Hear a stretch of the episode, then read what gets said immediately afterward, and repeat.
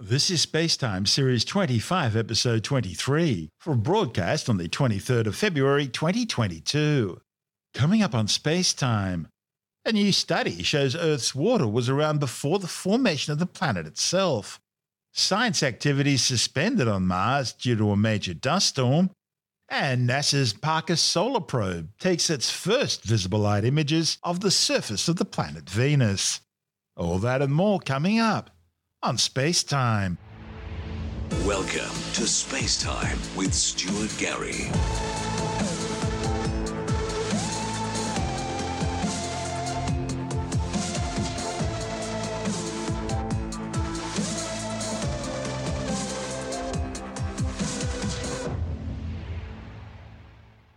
A new study has concluded that Earth's water was already present in that part of the solar system when the planet first formed. The findings, reported in the journal Nature Astronomy, are based on new studies of the isotopic content of meteorites. Planets are formed in protoplanetary disks of gas and dust around protostars. As the hot gas cools and condenses, it coalesces to form planets.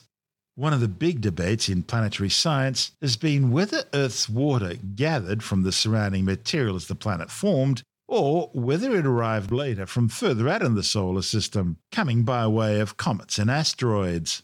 Now, comets have already been ruled out as their water tends to have a different deuterium to hydrogen ratio compared to that found on Earth.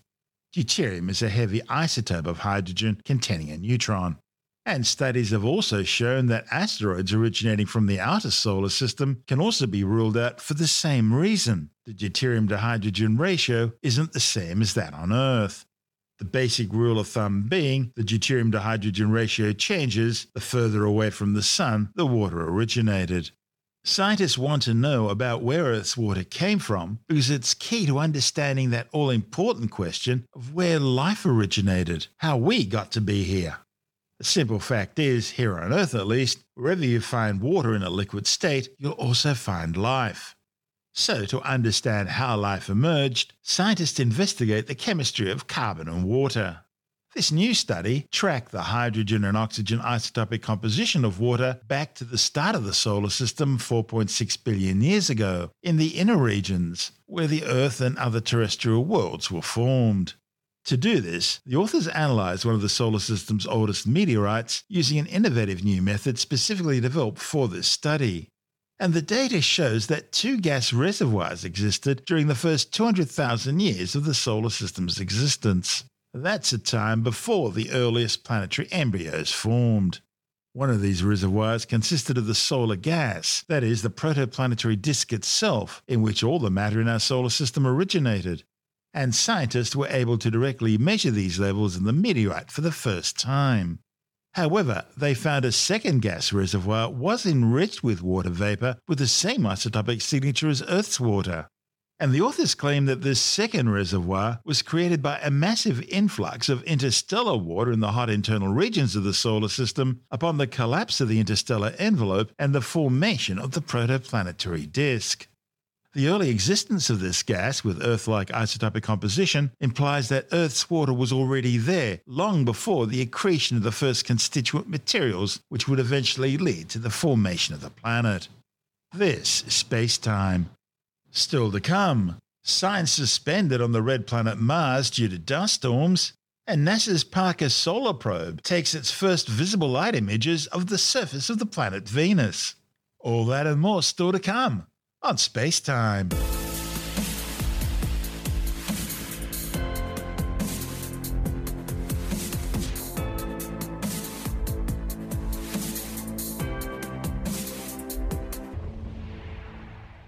Okay, let's take a break from our show for a word from our sponsor, NordVPN.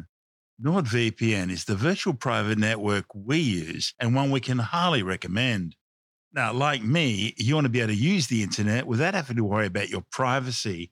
After all, the last thing you want is some stranger prying on what your kids are up to. I'm often surprised by friends who don't seem to know that when you visit a website, your computer is broadcasting information about you. This includes the type of device you're using, what browser you have, your IP address, and much more. Now, fortunately, there is an affordable solution, a solution that encrypts your traffic so no one can see which websites you're visiting or track your activity. And they have a strict no logs policy, so your data can't be stored or shared with a third party. And you can secure all your devices with the one account. And NordVPN works on all popular platforms, including Windows, Mac OS, Linux, Android, and iOS. And you can secure up to six devices with a single account, including your router. And as a Spacetime listener, we have a special deal for you. You can grab an exclusive NordVPN deal by going to nordvpn.com forward slash Stuart Gary or use the code Stuart Gary. That way, you'll get a huge discount off your NordVPN two year plan. You'll also get one additional month for free and a bonus gift. And if you decide not to continue using NordVPN, that's cool because it comes with Nord's 30 day money back guarantee. So, what have you got to lose? Now, once again, that URL to grab the special space time offer is nordvpn.com forward slash Stuart Gary, or just type the code Stuart Gary at the checkout to get our great price and bonuses. And of course, at the same time, you'll be helping to support our show. And of course, we'll include all those details in the show notes and on our website. And now, it's back to our show. This is Space Time with Stuart Gary. Science operations of the red planet Mars have been hampered in recent weeks by a huge regional dust storm. The dust is blocking out sunlight needed to power the solar arrays of spacecraft on the Martian surface. NASA's InSight lander, which has been studying the planet's internal structure, has already been placed into safe mode in order to conserve battery power at its Elysium Planitia base until the dust settles. Meanwhile, NASA's Mars Ingenuity helicopter, which is in Jezero Crater working with the Perseverance rover, has also been grounded until conditions improve.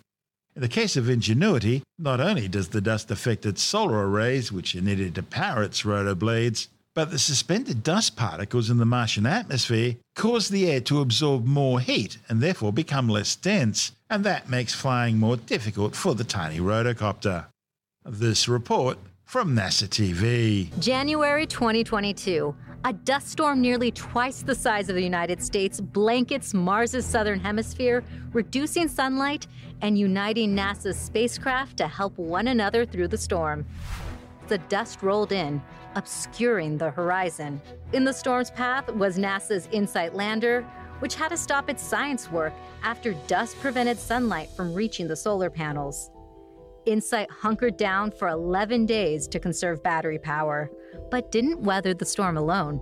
A fleet of NASA orbiters monitored dust storms from above and serves as a lifeline to Earth, relaying data from Mars's explorers back to the team. Dust storms like this recent one start close to the ground and are spread by wind as they rise, warming the cold Martian atmosphere. Storms are first detected by MRO's Mars Color Imager, or MARCI, which produces a daily global weather map. As dust rises in the atmosphere, MRO's Mars Climate Sounder instrument measures temperature to determine how fast the storm could spread. MAVEN studies the upper atmosphere, including how dust affects the escape of water and other gases from the atmosphere.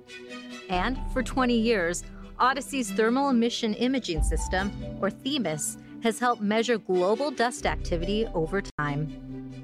The orbiter sends most of InSight's data to Earth, but as ODYSSEY went to check in on InSight, it experienced a software issue. The ODYSSEY team swung into action, recovering quickly so engineers could send new instructions to InSight. The dust even grounded NASA's Ingenuity Mars helicopter, postponing flights until conditions improved. Dust storms form during all Martian seasons. Some can balloon in a matter of days, like the 2018 global dust storm, which led to the end of NASA's Opportunity rover. Despite the challenges dust creates for spacecraft, studying storms is critical for creating future weather forecasts and preparing for a potential human mission to Mars. This is space time. Still to come. NASA's Parker Solar Probe takes its first visible light images of the surface of Venus, and later in the science report, researchers at MIT have developed a new transparent biodegradable adhesive dressing which can be used to quickly seal internal injuries. All that and more still to come on Space Time.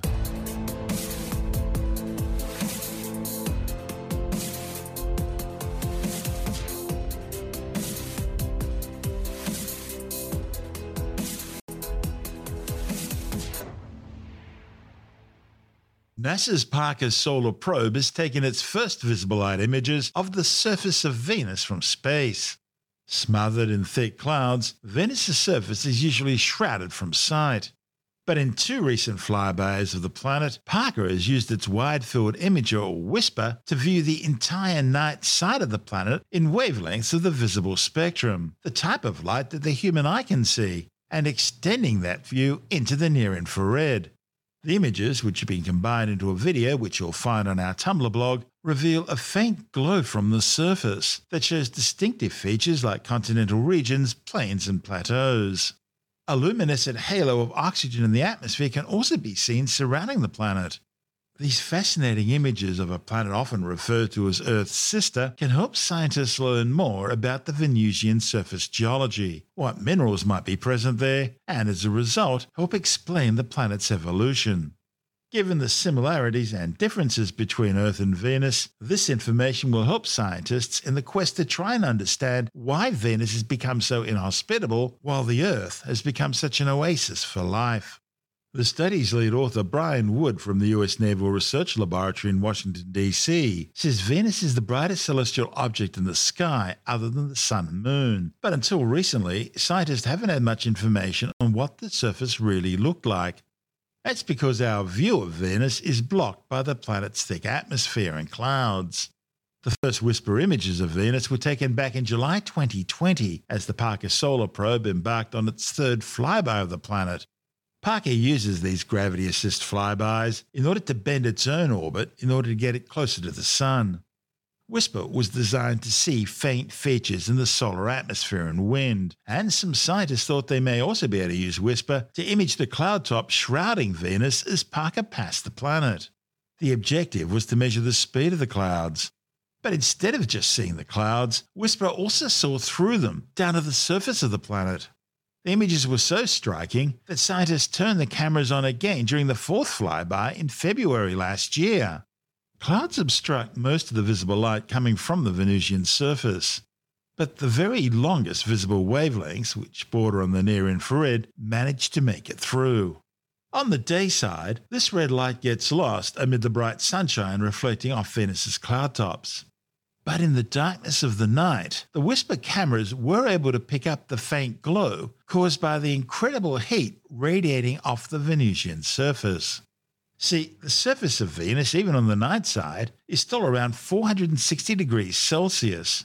So hot, the planet's rocky surface visibly glows like a piece of iron put in a forge. As it flew by Venus, the WISPR instrument picked up a range of wavelengths from 470 through to 800 nanometers. Back in 1975, the Russian Venera 9 lander gave scientists their first tantalizing glimpses of the Venusian surface, but the intense heat and crushing pressures quickly destroyed the spacecraft. Since then, Venus's surface has been revealed further through radar and infrared instruments, which can peer through the thick clouds using wavelengths of light invisible to the human eye. NASA's Magellan mission used radar to create the first maps of Venus back in the 1990s. And JAXA's Akatsuki spacecraft gathered infrared images around Venus after reaching orbit there in 2016. The new images from Parker add to these findings by extending these observations into the red wavelengths at the edge of what the human eye can see. The WISPR images are showing features on the Venusian surface, including the continental region Aphrodite Terra, the Tellus Regio Plateau, and the Aino Plains. Since higher altitude regions are about 30 degrees cooler than lower areas, they tend to show up as darker patches amongst the brighter lowlands and these same features were also seen in previous radar images taken by Magellan. Beyond simply looking at the surface features, the new WISPR images will help scientists better understand the geology and mineral makeup of Venus. See, when heated, different minerals glow at different temperatures, and so they each emit their own unique wavelengths. By combining the new images with previous ones, scientists now have a wider range of wavelengths to study, and that will help them identify which minerals are where on the surface of the planet. In fact, similar techniques were used to study the surface of the moon. By knowing the surface geology, scientists can better understand Venus's evolution. See, the problem is, Venus and the Earth are almost the same size. They were formed at the same time in the same part of the solar system and out of the same material. So, why has Venus turned out so different?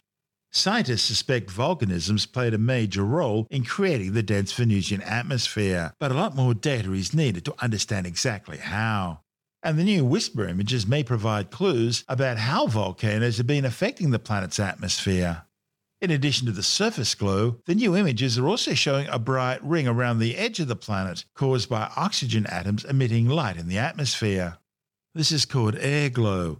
It's a type of light also present in Earth's atmosphere, where it's visible from space and sometimes also from the ground at night.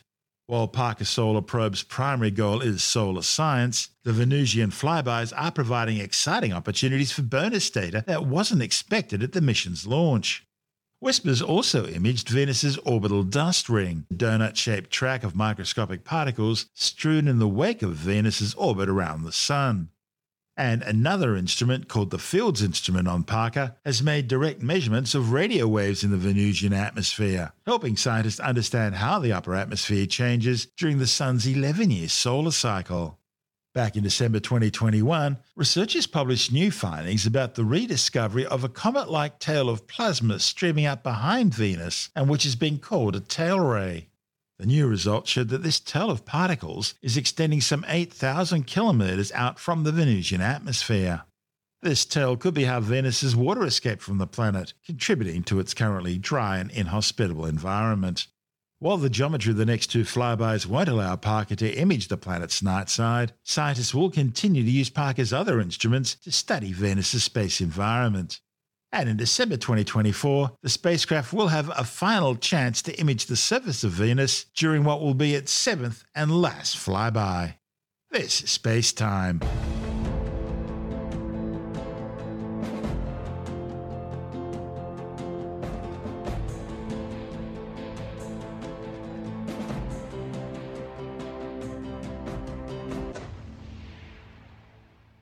And time now to take another brief look at some of the other stories making news in science this week with a science report. A new study of nearly 26,000 US veterans who've received two doses of the Johnson & Johnson COVID-19 viral vaccine have found that those who received either a Pfizer or a Moderna mRNA booster have cut their chances of subsequent COVID-19 infection by half compared to those whose booster was the third Johnson & Johnson jab.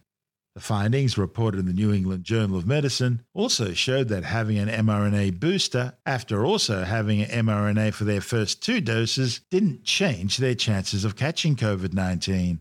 Almost 5.9 million people have now been killed by the COVID 19 coronavirus since it first spread out of Wuhan, China. However, the World Health Organization says the true death toll is likely to be at least double that amount, with some 420 million confirmed cases globally. New research claims that circular currents of water up to hundreds of kilometres wide, which are known as ocean eddies, may help dampen down La Nina and El Nino climate events, making them less extreme.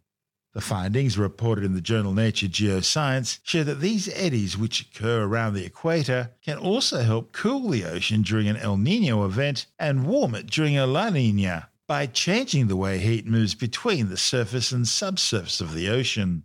The study's authors say this dampening effect has been missing in the majority of state of the art climate models, which tend to overestimate the severity of El Nino and La Nina events.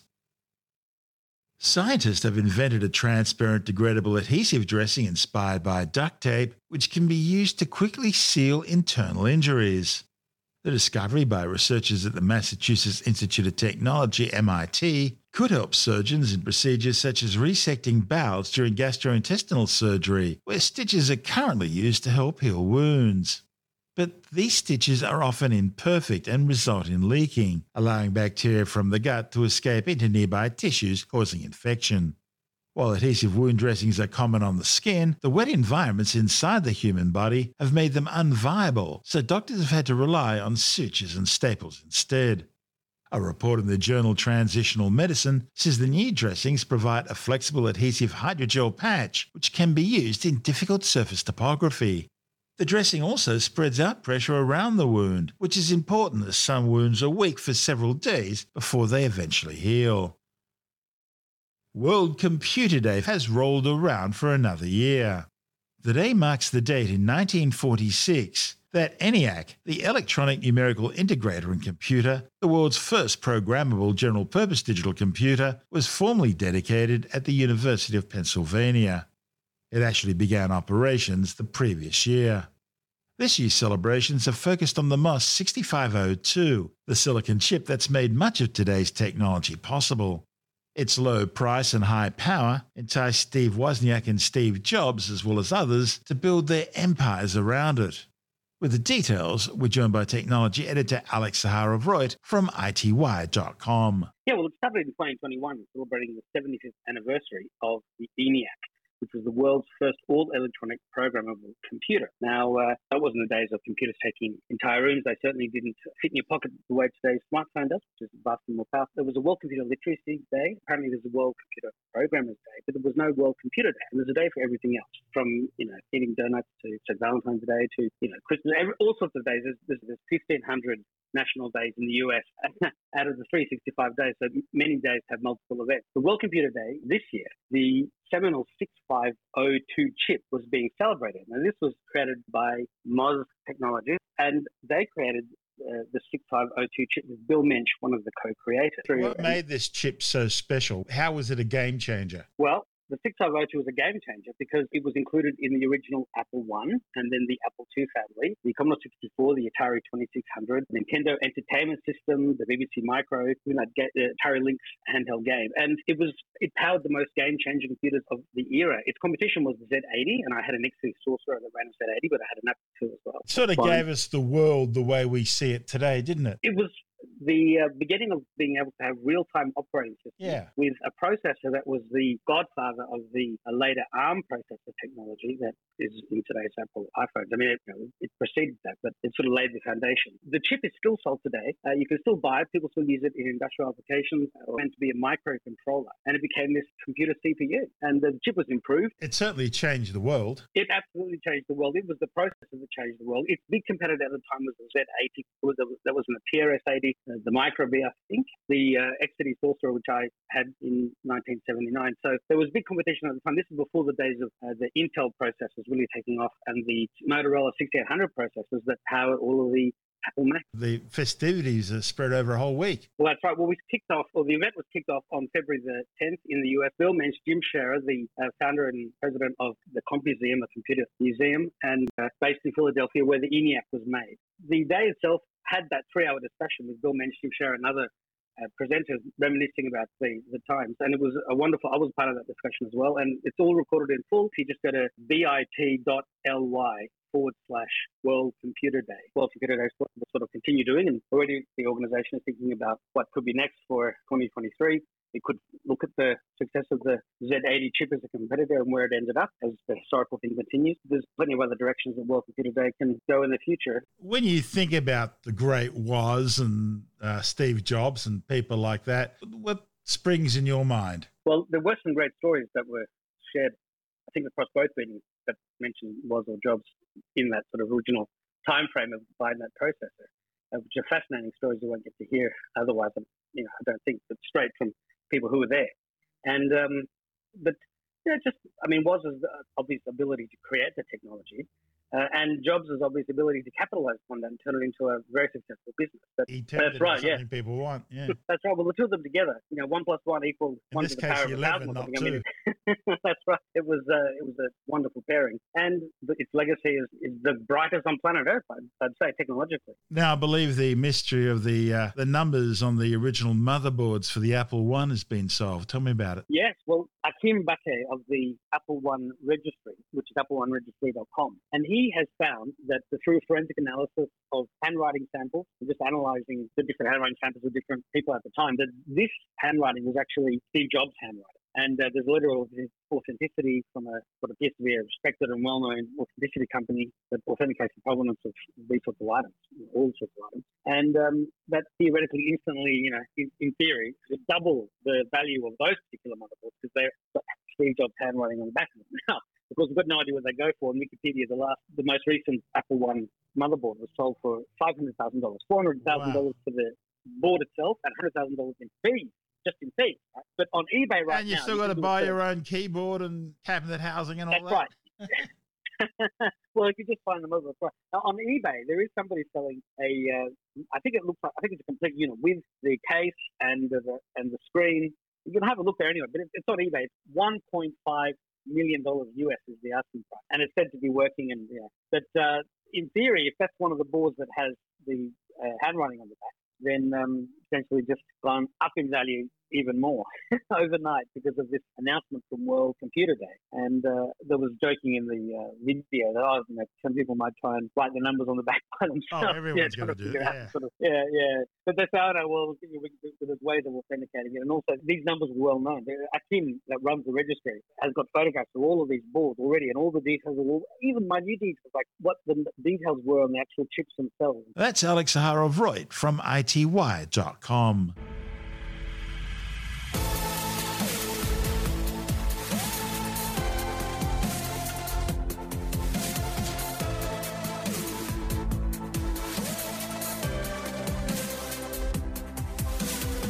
And that's the show for now.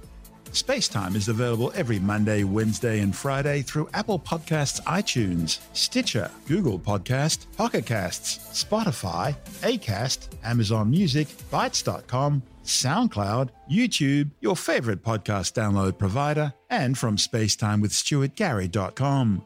Spacetime's also broadcast through the National Science Foundation on Science Zone Radio and on both iHeartRadio and TuneIn Radio. And you can help to support our show by visiting the Spacetime store for a range of promotional merchandising goodies. Or by becoming a Spacetime patron, which gives you access to triple episode commercial free versions of the show, as well as lots of bonus audio content which doesn't go to air, access to our exclusive Facebook group, and other rewards. Just go to spacetimewithstuartgary.com for full details. And if you want more space time, please check out our blog, where you'll find all the stuff we couldn't fit in the show, as well as heaps of images, news stories, loads of videos, and things on the web I find interesting or amusing. Just go to spacetimewithstuartgary.tumblr.com. That's all one word, and that's Tumblr without the E. You can also follow us through at Stuart Gary on Twitter, at Spacetime with Stuart Gary on Instagram, through our Spacetime YouTube channel, and on Facebook, just go to facebook.com forward slash spacetime with Stuart Gary. And Spacetime is brought to you in collaboration with Australian Sky and Telescope magazine, your window on the universe. You've been listening to Space Time with Stuart Gary. This has been another quality podcast production from Bitesz.com.